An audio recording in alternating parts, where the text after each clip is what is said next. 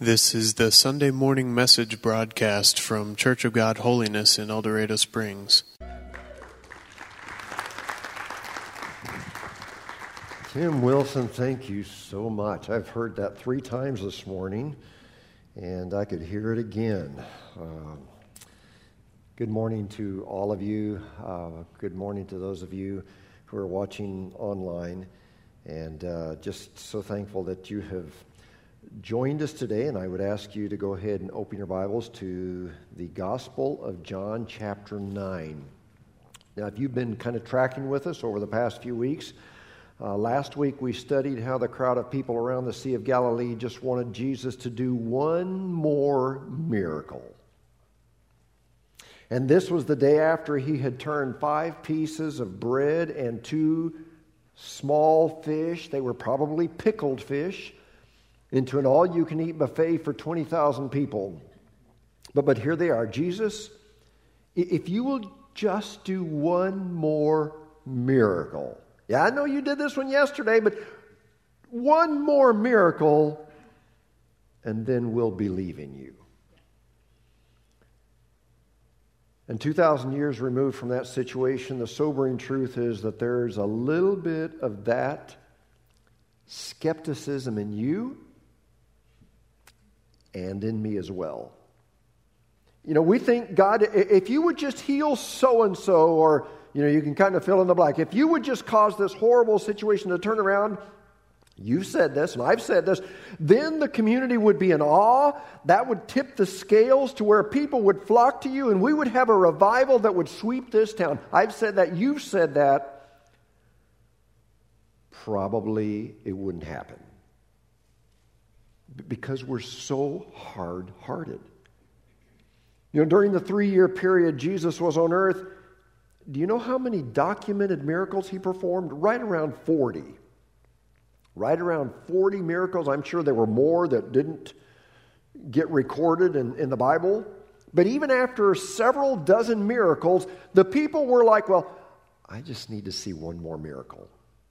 And, and then it was, uh, and, and one more, and And one more. And when it comes to miracles, we don't realize this. We take so much for granted, but every day we overlook some of God's greatest miracles. How, how about the miracle of God creating a round piece of dirt large enough for several billion people to live on and fine-tuning it to where it sustains life, and that's in stark contrast to all the other floating pieces of dirt in the universe. That's what he did when he created planet Earth. Yet we're like, oh God, just do something amazing to show your greatness. How about this? How about God creating a one thousand megapixel camera and putting two of them on the front of your head and connecting them to a million gigahertz computer with enough memory for you to pass down knowledge from generation to generation? That's what he did when he created the human body. Or how about this? Before I can finish this sentence, fifty thousand cells in your body will die. But never fear. They will be replaced by new ones. And this will happen without any conscious effort on your part. But we're like, oh God, do do one more miracle and I'll believe in you and we'll have an old-fashioned revival. And it's like God's got to say, how many miracles do you need to see? Well, our lesson today will focus on another one of those forty documented miracles of Jesus for the fourth week in a row, and really didn't start out this way, but we will let John's gospel anchor our lesson. We're, we're following John as he follows Jesus around the country of Israel. They travel north to south, south to north. And, and this sounds funny because we don't say it this way here, but because of the terrain of Israel, they go up south and they go down north.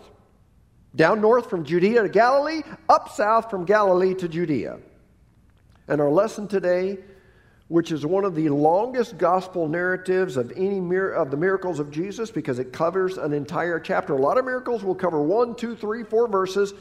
This covers the entire chapter, takes place in Judea, in the city of David. We, of course, know that as the city of Jerusalem. And John writes this, or he possibly, because he was an older man, some scholars suggest that he might have dictated this. John chapter nine, verse one reads like this. As he went along, he saw a man blind from birth. His disciples asked him, and, and they probably more than likely whispered. You know, like you do when you talk about me behind my back. You whisper so I don't hear, or you see someone at Wood's grocery store and you want to whisper something about them. More than likely they whispered, Rabbi, who sinned? This man or his parents that he was born blind?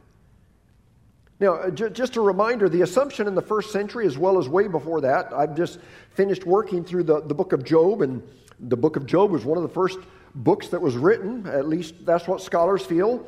So for several thousand years, they believed that there was a cause and effect relationship between sin and suffering. So if somebody were suffering, they believed that it was because they had sinned, or if they were born that way, they believed that the parents are the ones that had sinned.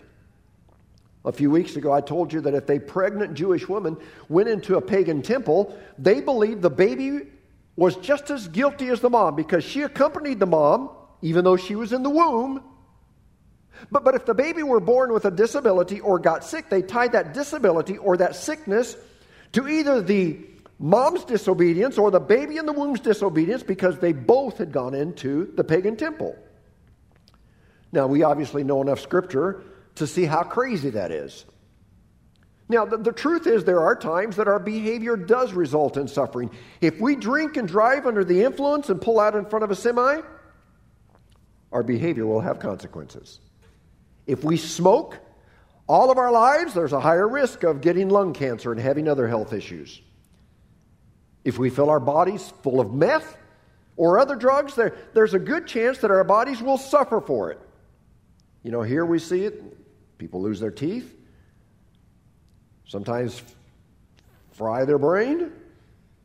All kinds of health issues come out of that lifestyle. So, so our behavior, yes, at times, does bring about suffering, but back when the book of John was written, probably around fifty years or so after Jesus ascended up to the Father, that the feeling was that any disability or any sickness, or as we say today, bad luck, was directly related to their sin or to the sin of their parents.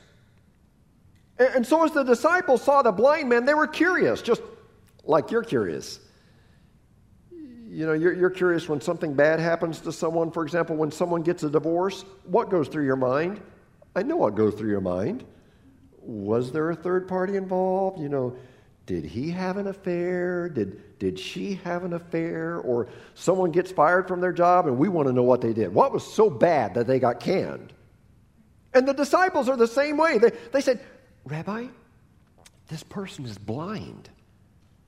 And so obviously someone sinned. Was it this man? Was it his parents? And, and they were fully expecting Jesus to let them know whose fault it was and what they had done that was wrong. But as Jesus did so much of the time, he threw them a curve. He always kept them off balance. He said, guys, your theology is so messed up. And by the way, one hundred years from now, fifty years from now, twenty-five years from now, or maybe much sooner than that for some of us, five years or even a, a year or a few months from now, when we get to heaven, I have a feeling that we are going to find out that we were probably wrong about a lot of things.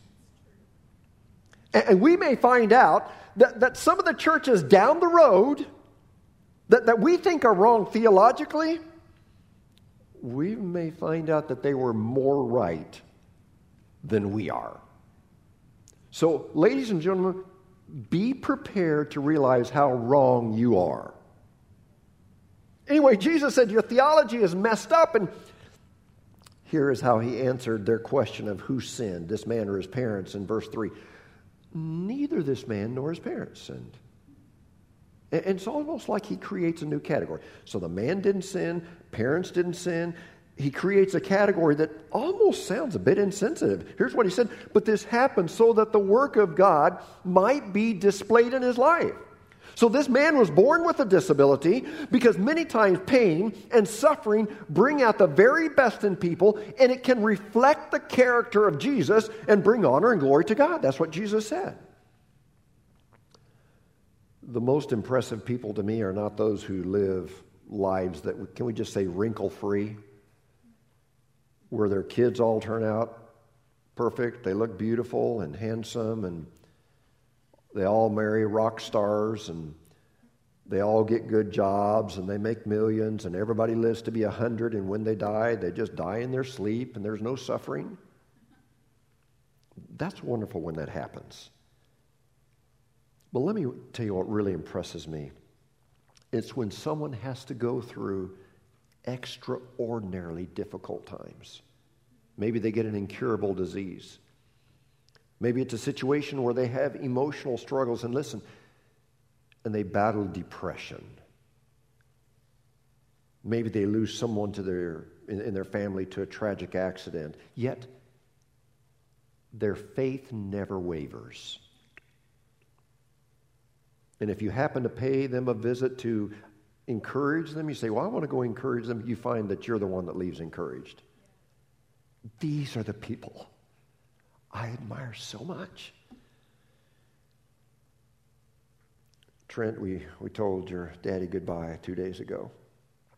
Um, and after his stroke a couple of months ago, when just in a matter of a few seconds, it was literally a, a few seconds, I think he was trying to write a check from what I hear, and just couldn't quite get it done. And but he went from a picture of health. I mean, there's this man that didn't have an ounce of fat on him.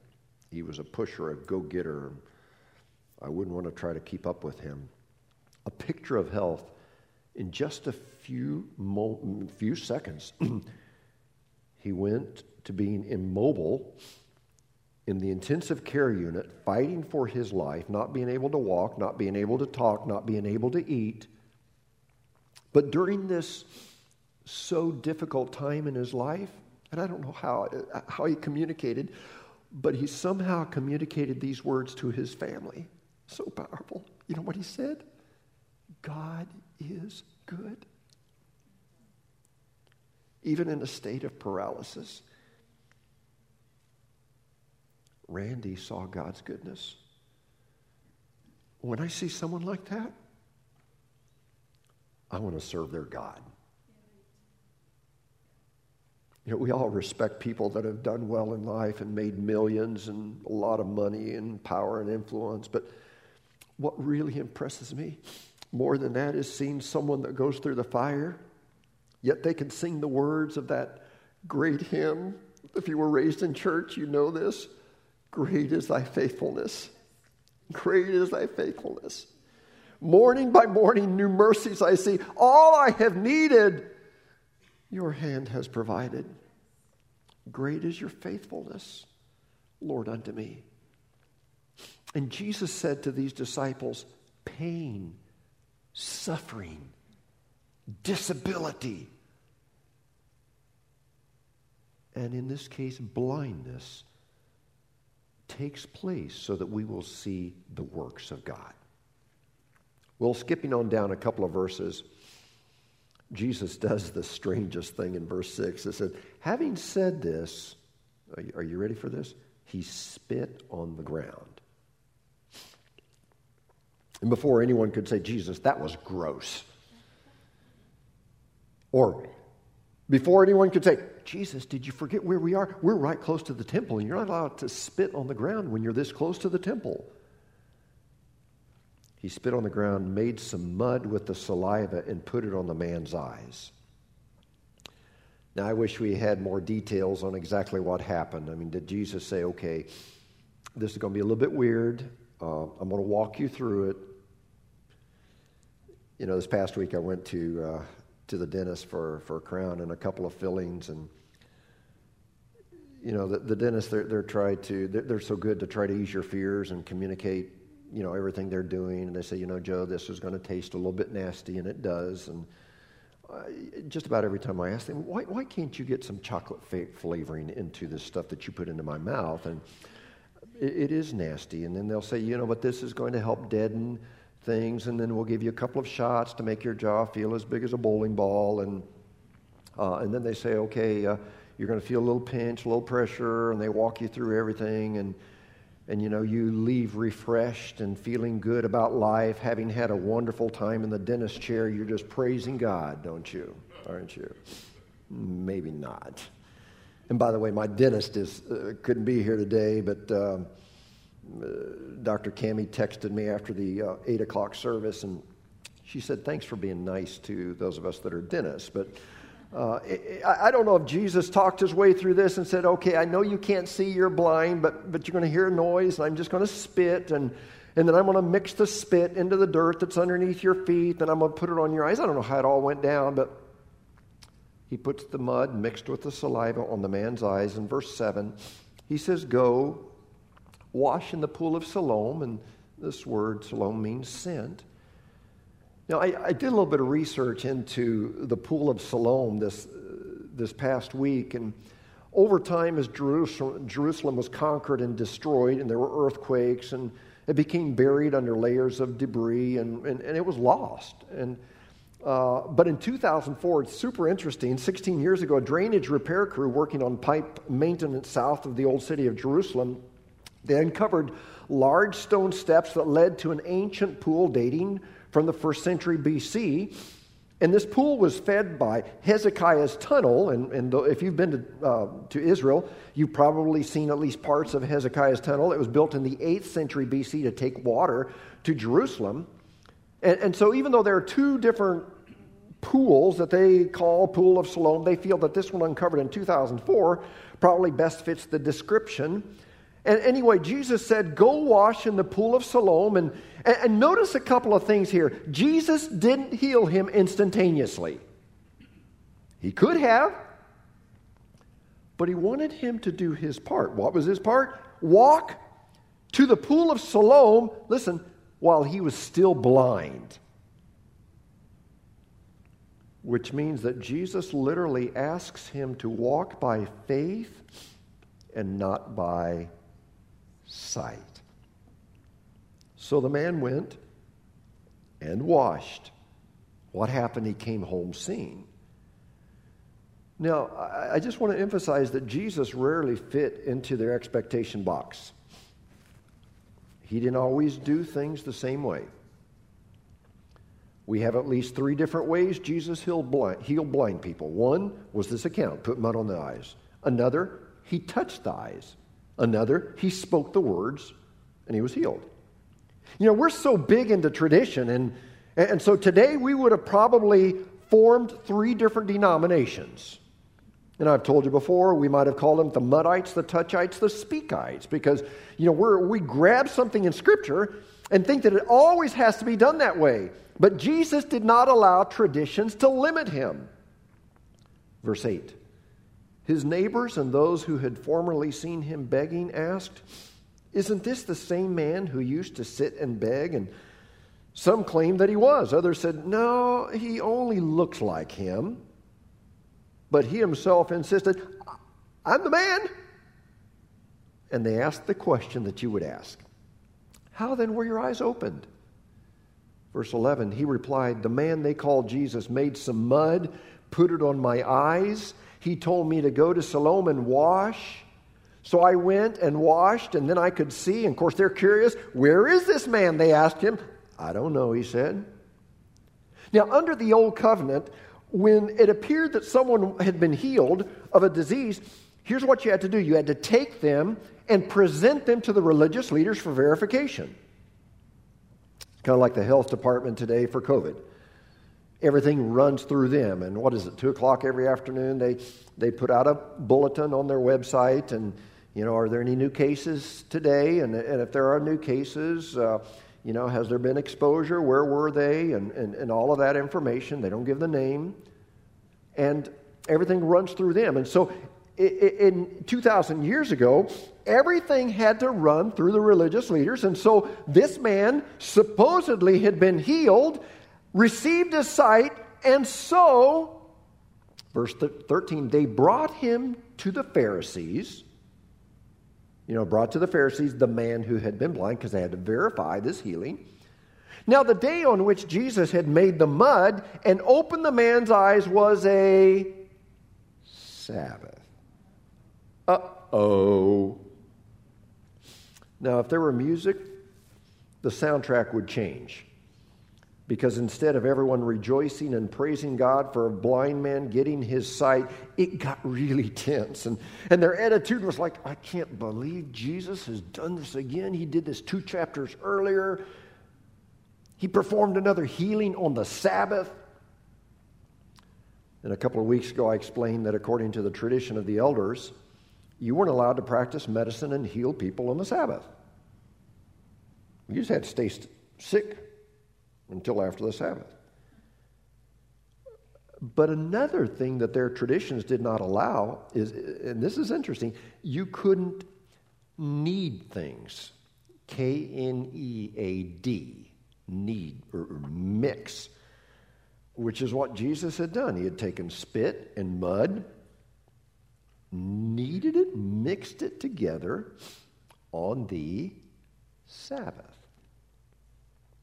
That was a no-no. Well, they continue interrogating him in verse fifteen. Therefore, the Pharisees also asked him how he had received his sight. And he put mud on my eyes, the man replied, which of course lets them know he has violated two aspects of the Sabbath. And, and I washed, and, and now I see. Some of the Pharisees said, this man is not from God. Why do they say that? He does not keep the Sabbath. Again, Jesus didn't fit into their God box. Which, by the way, we all have a God box. Many of us can't imagine God working any other way besides our way. We, we can't imagine God liking any other type of music besides our music. We can't imagine God belonging to any other political party besides ours. And I've heard some of you say this. I just can't I just can't fathom people belonging to X party because, you know, because their stance on things. I just don't know how. Whatever. I can't. Well, this this is this is so interesting. And uh, you know, when I was studying this this past week, uh, there was times I, I just had to kind of crack up. In fact, one time I went to gym and I said, "This is so funny in the Word," but just like many of you that, that attend this church and those of you that are watching online and, and you consider yourself part of this, this, this church, you attend this same church, yet you disagree on things. You disagree on face masks, don't you? I don't know, you've probably seen this meme or whatever that's going around on, on Facebook, you know, something to the effect of, you know, I'd like to hear opinions on face masks. Could we just have some opinions given on face masks? And it's like, oh, my word, that's all we hear about these days. You disagree on face masks. You disagree on the severity of the corona, or today, what are we saying, the Rona.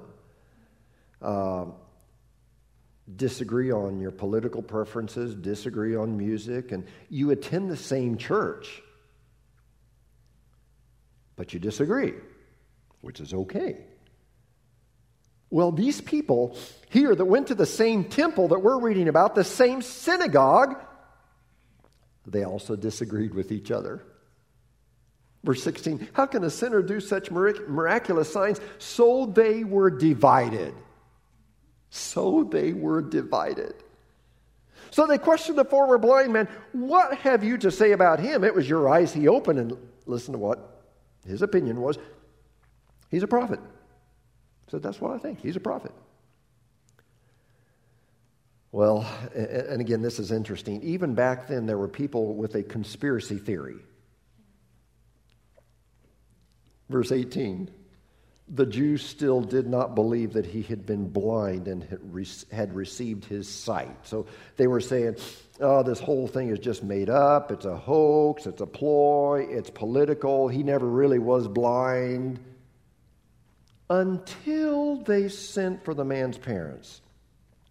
Is this your son? They asked. Is, is this the one you say was born blind? How is it now he can see? And, and they answered in verse twenty, we know he's our son, the parents answered. We know he was born blind. But how he can see now or, or who opened his eyes, we don't know. Ask him. He's of age. In other words, he's old enough to testify in court, is what they were referring to. He will speak for himself. And they basically said, we plead the fifth.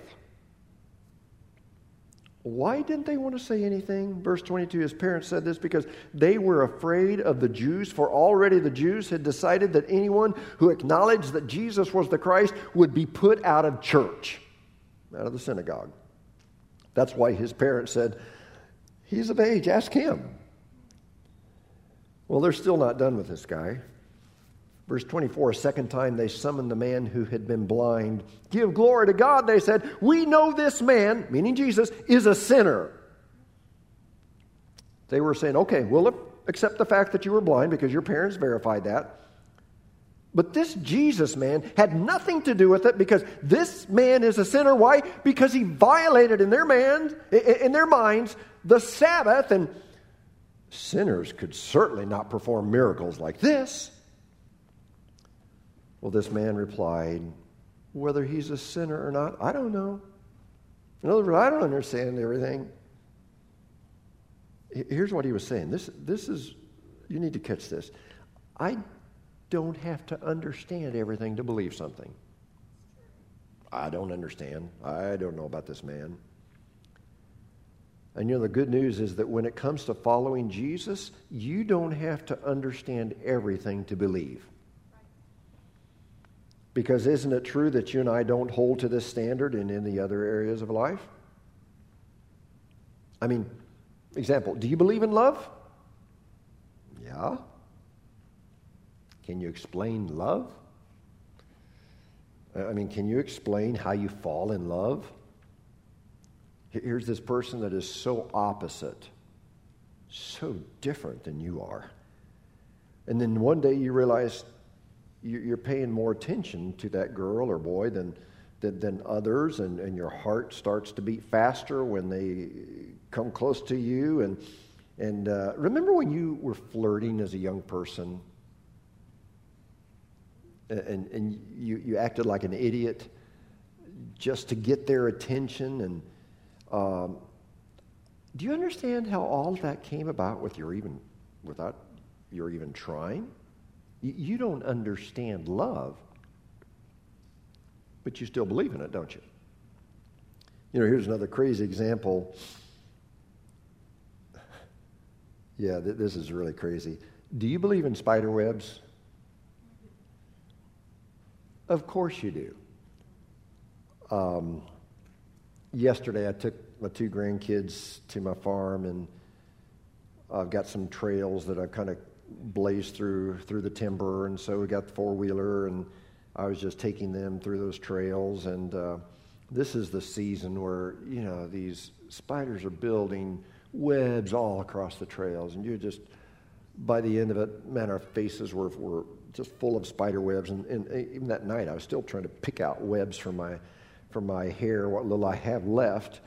And the thing is, it just blended in with my hair there. But uh do you understand how they can weave or spin a web so quickly? No.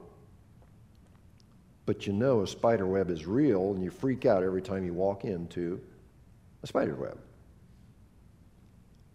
Why is it that when it comes to spiritual things, we say, well, I've got to understand it before I believe it, even though you don't hold yourself to that standard in any other area? Well, by now this man is getting fed up with this circus act with the religious leaders, and, and the exchange goes on actually for several more verses, but let me just kind of wrap up our scripture reading with this verse. In verse twenty-five, he replied, whether he is a sinner or not, I don't know. In other words, I didn't study theology, but then here's one of the most powerful phrases in all of the Bible, and I want to just spend the rest of our time talking about that. One thing I do know, I was blind, but now I see. I think we've heard that so many times that we rush over that phrase. I was blind, but now I see. There's a story in history that we've all heard multiple times, but, you know, some stories are so good they just bear repeating, and you, you tell your stories over and over because they're good stories. At least some of them are. But in seventeen twenty-five, a little baby was born in London. They gave him the name of John Newton. You know where I'm going. At the age of eighteen, he was forced into serving in the British Navy. It didn't go well. He was pretty rebellious, so one day he attempted to desert the Navy, and he was caught, and at this time they had no problem giving out corporal punishment.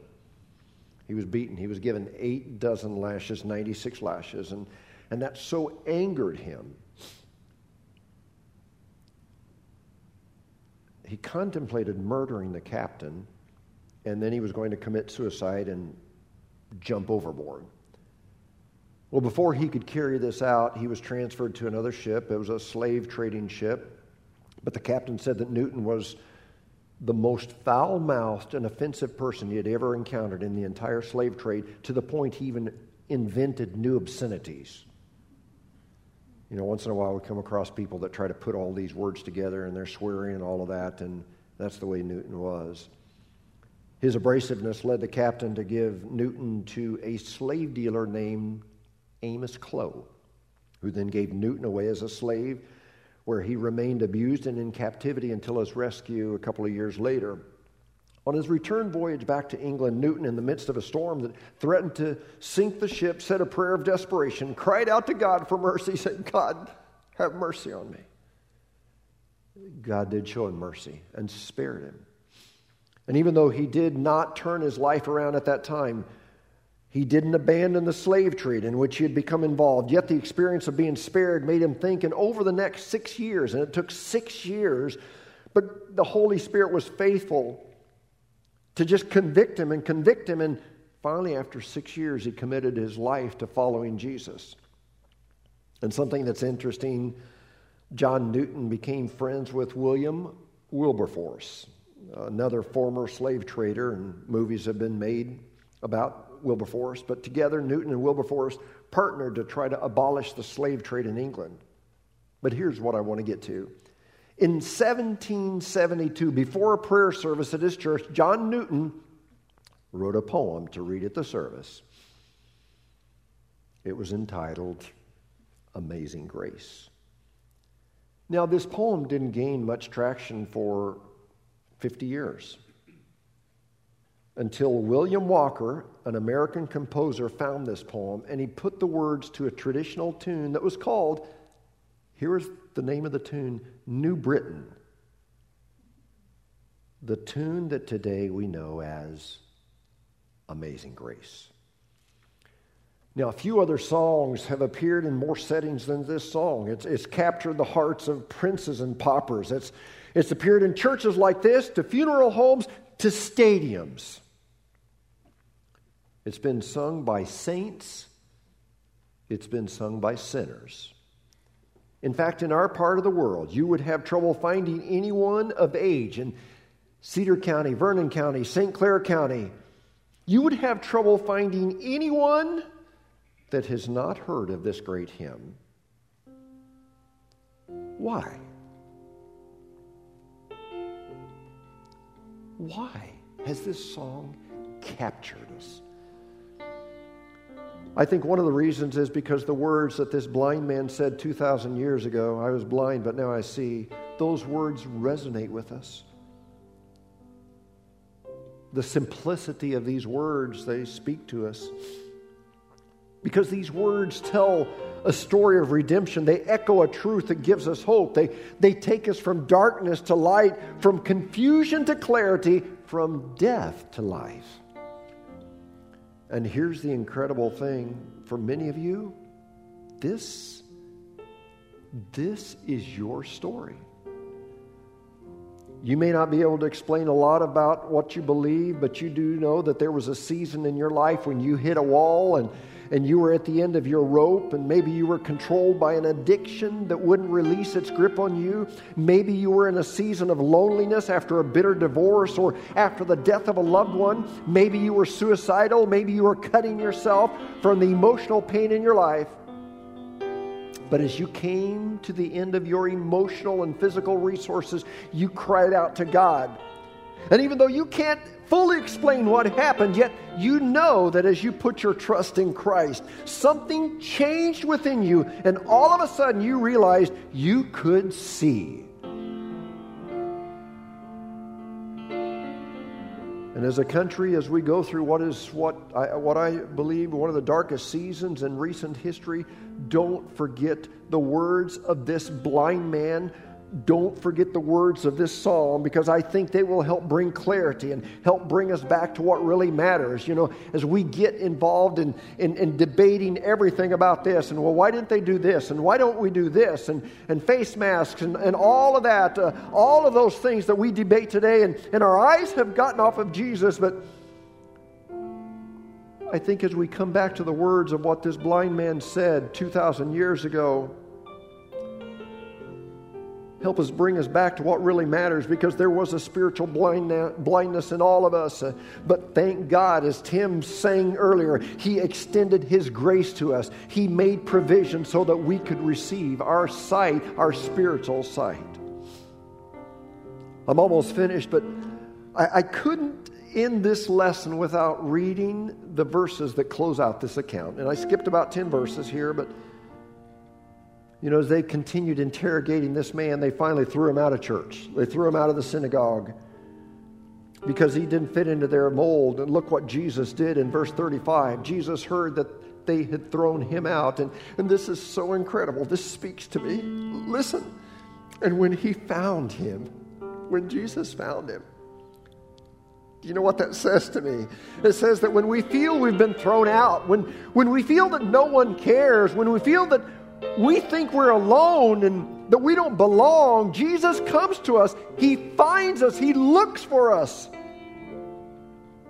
And he said to this man, "Do you believe in the Son of Man?" And the man said, "Who is he, sir?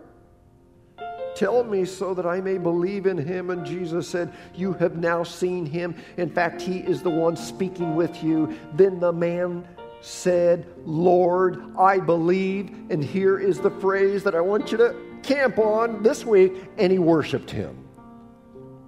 Even after all of your sin, even after all the times you've messed up, even after all the times you strayed away from God, even after all the times I've strayed away from God, even after all those times when we feel we are misfits, we don't belong, we're always on the outside looking in, catch this, Jesus comes looking for you. And when that happens, the only reasonable response is what this man did. He worshiped him. So this morning, we're not going to sing any, but could I just have all of you stand?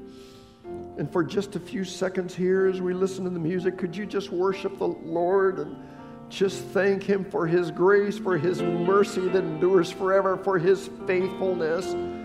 Could you just worship the Lord? He's so good. God is so good. Just worship the Lord right now. Thank you, God, for your grace. Lord, even though we're, there was a blindness, thank you that spiritually we can now see.